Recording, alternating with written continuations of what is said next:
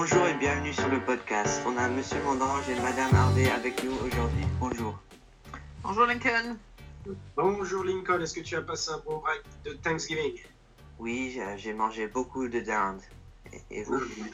Ah, Très bien, bah, moi tout aux fruits de mer, mais c'était délicieux. D'accord. Euh, aujourd'hui, on a aussi Monsieur Rivière qui va nous parler un peu sur le vaccin du Covid. Bonjour. Bonjour, bonjour Lincoln, bonjour à tous. Merci pour euh, venir aujourd'hui. Et donc, um, I will be asking the questions in English. So, um, I've been wondering why why is COVID nineteen more contagious than the than the flu? So yeah, that's that's a that's a very interesting question, and I think uh, from the the information that I gathered from the CDC website, because I I, I, I used it to, to prepare this, uh, this this podcast. Um, one thing that one thing that they know for sure that it seems that the, the research has shown uh, with um, a good certainty uh, is that it takes longer for people to show symptoms in the case of COVID-19 uh, than uh, for the flu. And uh, during this asymptomatic phase, people can still transmit the virus. People can are still contagious. Uh, so it seems like it's one of the reasons that people might not know that they are that they have been infected and they might be contagious, uh, as opposed to the flu, where uh, symptoms tends to show more. So that's one of the first explanation that the, the CDC um, uh, gives on the on the website. Um, and another reason is that people are uh, with COVID 19, people tend to be contagious longer than with the flu. Uh, the, the, um, the, the period uh, during which people can shed, produce a viral particle seems to be slightly longer in case of COVID 19. That's one of the, that's the, the two reasons why uh, COVID 19 tends to be more contagious than the flu. Thank you. And so, as a science teacher, um, you have a unique perspective on COVID, obviously. And um, I'm wondering how should schools be exploring the science of viruses as a learning experience for many, for like my generation of students? Well, I think yeah, in terms of a, a pedagogical um, uh, outcome, uh, in terms of learning outcome, viruses are a good example uh, in biology because of the way they work, as opposed to any uh, other form of uh, uh, pathogens. especially because they are not necessarily considered as living things, um, and and so it's a good opportunity to understand a little bit more what a biological agent is, and to to enter the debate about what is a living thing and what is not a living thing. Um, it all refers to the way uh, we consider living things, uh, comes from a theory that is called the, the, cell theory, and that says that every living thing is composed of at least one cell. And since viruses are not really made out of cells, it, it, it, do, it does um, um, strain the cell theory a little bit. Uh, but I think that, that's for the scientific content. I think what's more important to me during this pandemic is to work on, um, you know, what it is to be human in a society. And there was something that we realized uh, during this pandemic and realize fully is that every decision that uh, individuals make can have an impact on the collectivity and on other people. So it really brings us to back to the fact that we don't live in isolation we don't live in, we don't live in a vacuum. And as human because we are a social species and we interact with our other fellow humans everything that we do has an impact. Uh, you've probably heard all the debate about the mask wearing the mask or blah blah blah. Uh, wearing the mask is not is not an individual uh, decision it's a collective decision. Wearing the mask is not really to protect yourself directly it's to protect other but if a number if uh, if a high enough number of people wear the mask it does provide, it does slow down the propagation of the virus, so it will protect you in turns, but not directly. And that's something that a lot of people, I think, uh, still struggle. And I think it's a good learning opportunity in schools to actually insist on those, uh, you know, collectivity, solidarity between people. How do we protect people that are more vulnerable or not as lucky as we are? And I think those are values that school uh, can actually approach during this pandemic. Absolutely, Monsieur Rivière. I think it's really, really important that we underscore that message that it is about a collective effort to reduce risk and that we are responsible um, for our collective um, community. Super important. I might say, Lincoln, that Monsieur Riviere touched on something that um, our debaters were looking at uh, the other week, and I think Monsieur Riviere was consulted because they had to debate the motion: Are viruses alive? So anyway, I'll let you get on with your questioning. All right, yeah, sounds sounds very fun. Um, but so if you were given the opportunity to take the COVID vaccine today, would you take it? Great there is only one answer to that question, and it's yes, yes, yes, and yes, and yes, and again yes. Uh, the evidence that vaccine work, that vaccines work, and they are effective and the evidence that the, the risk associated to vaccination are very low is overwhelming. There's been numerous studies uh, in, in uh, big samples of population that has shown that not only they, they, they are effective to reduce the propagation of the virus and to prevent outbreaks, but also the, the, the risks that are associated with this practice are minimal. You know vaccination is it's like any other medical practice. There's always a risk that is going to be associated. Uh, for people with uh, pre-existing conditions for medical conditions people who have a, defective immune system uh, vaccination can be a risk of developing complications but these risks are so minimal compared to the benefits of stopping preventing outbreaks that yes the, the, the only answer is is yes um, Absolutely. And so, when do you think that, or when do you expect the vaccine to be widely available to everybody? Also, uh, what I what we heard we heard from the CDC, and uh, I think it was earlier this week or, or last week. Um, they uh, announced the the standards, the priorities uh, in terms of uh, distribution of the vaccine. And so, what they say basically is that the vaccine is going to be made available first for uh, people at risk meaning older people, people living in senior facilities, and all the health workers that are going to have priority to be vaccinated. And then uh, it's going to be distributed to people with medical condition that puts them at uh, higher risk of complication or death, uh, people with asthma, diabetes, or other sort of medical condition. And then it's going to be widely available to the healthy uh, non-essential worker population. So what I read um, in an article earlier this week in the New York Times is in terms of scheduling uh, for the global population, the vaccination might not be the vaccine might not be available until April. That's the timeline that the, the New York Times uh, journalist was giving. But again, it's hard. It's it's hard to to give a precise schedule. It really is, is going to depend on how it's going to be distributed in the for at-risk population first. But so they expect uh, a coverage of a significant coverage of the population uh, by next summer. So, but again, you know, it's it's uh, it's tricky. So the end of the pandemic is only going to happen if a um, certain percentage of the population is vaccinated, uh, so that we can reach what they call herd immunity, and uh, this will probably be achieved no sooner than uh, next summer, depending on how the vaccine is just distributed. Yeah. And the begin, beginning of the end, Lincoln. Collective cheer, so. right? Yeah, so. but it's it's going to be very. They, they say, I mean, uh, Anthony Fauci and the CDC warns that this end of this winter is going to be very dark mm. because it's going to match with the flu season, with people living mostly indoors uh, the, the transmission rates might increase. And we see the, the number of cases like skyrocketing right now, the number of deaths per day also skyrocketing. So it's going to be very dark before we can uh, actually have enough people vaccinated and immune to stop the propagation of the virus. I think that's another really important message, Lincoln. You know, someone said on a call the other day, it's always darkest before the dawn. And as a community, we're going to have to be really vigilant wearing masks, following the rules, making sure that all of social distancing is in place because I think Monsieur Riviere is absolutely right.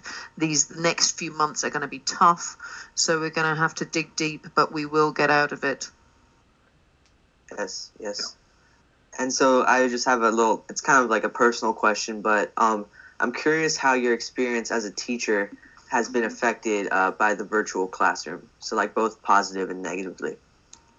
Yeah, that's that's a good question because that's one of the consequence of this global pandemic that uh, people have to face is the whole remote environment, the whole e-learning environment, and so there are positive uh, aspects. I mean, on a personal level, for example, the the, the lack of commute uh, is uh, actually something that I enjoy quite a bit.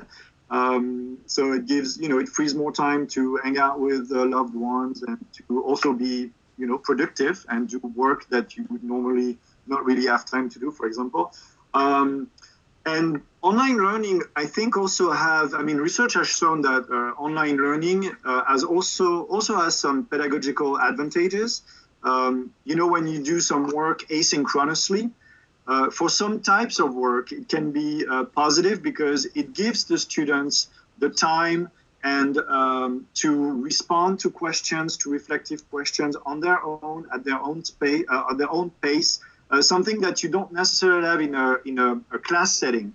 Like when you know when you're in class and the teachers ask you, the teacher asks you a question, you have to answer right away. So sometimes you don't really have time to think, to think about how you're going to phrase things. And I think for that, asynchronous learning online can have some uh, benefits because you can engage students in more uh, in deeper reflections than you could have in a in a live um, but of course you know there's a lot of negative aspects as well um, for example the increase uh, exposure to screen light uh, I wouldn't say that it's a problem uh, of screen time because screen time depends on what you do behind the screen.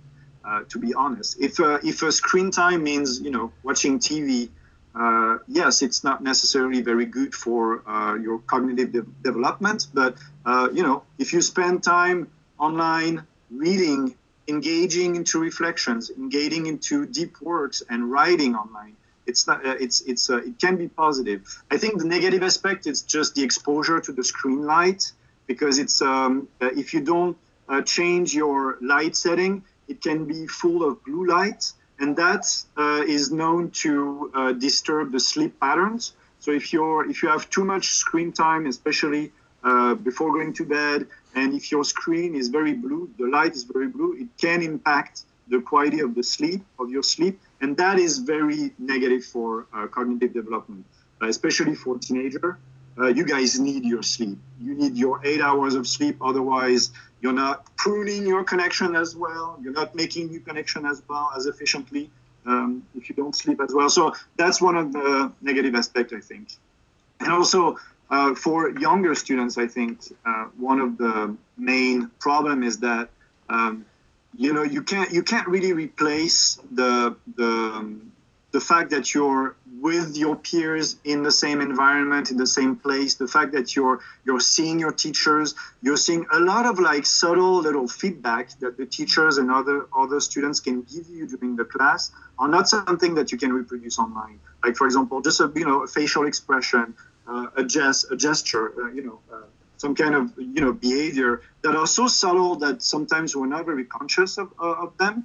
And that's something that is lacking online because you don't have all of this little feedback, all of these little things, and that that really help with the learning of a, of a subject. When you know when the the student, the, especially for students whose French is not the native tongue, you know the fact that the teacher can do like big gesture to illustrate things, uh, it's you know on a Google Meet screen, it's not as um, as effective. So that's one of the I think the drawback of um, e-learning, I would say.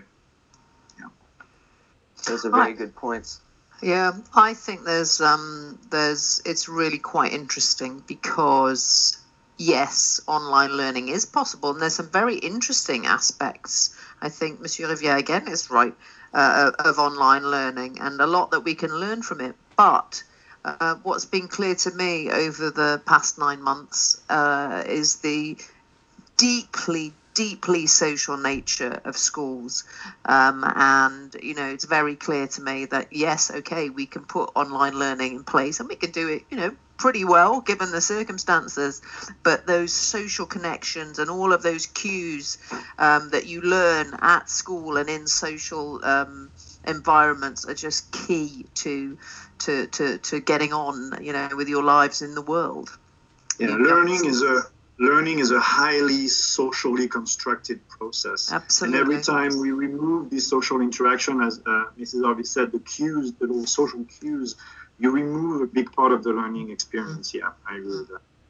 Quite apart from the fact, Lincoln, that every time I make a joke on screen, nobody laughs. it's not necessarily because the joke is not funny. It's maybe the lag, you know, the lag makes it, the timing makes it weird, or you know. Je ne fais pas de commentaires là-dessus. well, thank you again for coming on today, and um, hopefully we could see each other in person soon, and that we could do all the gestures and all the laughs um, in person. yes, so, Yeah. absolutely. thank you. Thank you, thank you, Lincoln. Thank you for having me. Merci, Monsieur Rivière. Merci. Au revoir. Au revoir. Merci à tous. Donc, il y a quoi sur le, le programme pour la semaine à venir? Alors déjà, les semaines à venir vont être euh, impactées par la décision prise par euh, M. Maniska de continuer l'enseignement en ligne jusqu'au minimum euh, 22 janvier. C'est la date, euh, le lundi juste après le Martin Luther King Weekend. On a pris cette décision car la situation sanitaire actuelle à Los Angeles se dégrade et il va y avoir les vacances d'hiver qui vont approcher. On pense que la chose la plus sage, c'est de continuer l'enseignement en ligne jusqu'à la fin du premier semestre. Je rappelle que toutes les classes de la sixième à la première, pour vous, les élèves, le trimestre s'arrête le 19 janvier. Ce sera suivi par les conseils de classe, etc. Mais euh, au moins jusqu'à la fin du premier semestre, on sera en ligne. Yes, so that's quite a big deal, Lincoln. The fact that uh, we will most definitely be online until at least uh, January the 19th. And as Monsieur Mondange says, that's the end of uh, semester one for everyone except the seniors, whose semester ends tomorrow. Um, and so expect some evaluations uh, online when we come back, so be prepared for that, students. Um, but there's some fun things going on as well, uh, Lincoln. There is a gingerbread house competition that we spoke about. That's going to be launching in Mosaic, so look out for that and on the Student Leadership Classroom. And if you have any talents, any hidden talents, we would like to showcase them on um, Wednesday the 16th. And you need uh, students need to be sending uh, pre-recorded material to Victoria Scotty by I think the deadline is December the 10th. So that's going to be a great event. We're trying to replicate a sort of talent show, um, stroke assembly uh, for that. And then, of course, the annual fund has um, launched. So we know that people are um, stretched in all sorts of directions, but please, please, please help us in um, thanking our teachers and our faculty and staff for everything that they do. A contribution to the annual fund would constitute uh, just that. Yes, a lot of events coming up in a short amount of time. So, um, and also uh, a quick reminder to all that the PA is raising funds to the Teacher and Staff Appreciation. And for those who are um, able, you can um, contribute via School Cash Online. So um, any amount is helpful and greatly appreciated. It could be like ten dollars. It could be a dollar even. Just con- try to. It could be as much as you want, and it could be as less as you want. Just it'd be greatly appreciated if you would donate. So. Et on vous remercie d'avance hein, pour, euh, pour votre générosité. And I think I'm correct in seeing, Lincoln, that you had a um, a slot on the holiday bazaar, um, student entrepreneur. Yes, so um, I'm in the entrepreneur uh, part of the holiday bazaar, and so this year I am selling like little candy boxes of like all these different types of candy. So there's going to be a um, like a Christmas candy, like holiday candy box, where you could uh, just give it to a friend, give it to family members. So uh, that's me. But there's also a lot of other things. Like I know there's um, there's like little necklaces, little earrings, all that stuff. So Yeah, I'm really pleased we were able to do that because, um, you know, we're not able to do it in person, and having a very simple web page is, is, is good, right, Mathieu? Oui, vous pouvez trouver cette page d'ailleurs sur la, la, la mosaïque. Vous avez un article dédié, vous cliquez dessus, vous allez avoir un magasin en ligne. C'est très bien fait, très clair. That's where I'm spending my, my, my holiday money. well, Lincoln's Locker. Just just go there. okay, I will. well, uh, thank you to you both for coming on uh, once again, and um, see you next week. Allez, à la prochaine. Take care, Lincoln. Be safe. Merci.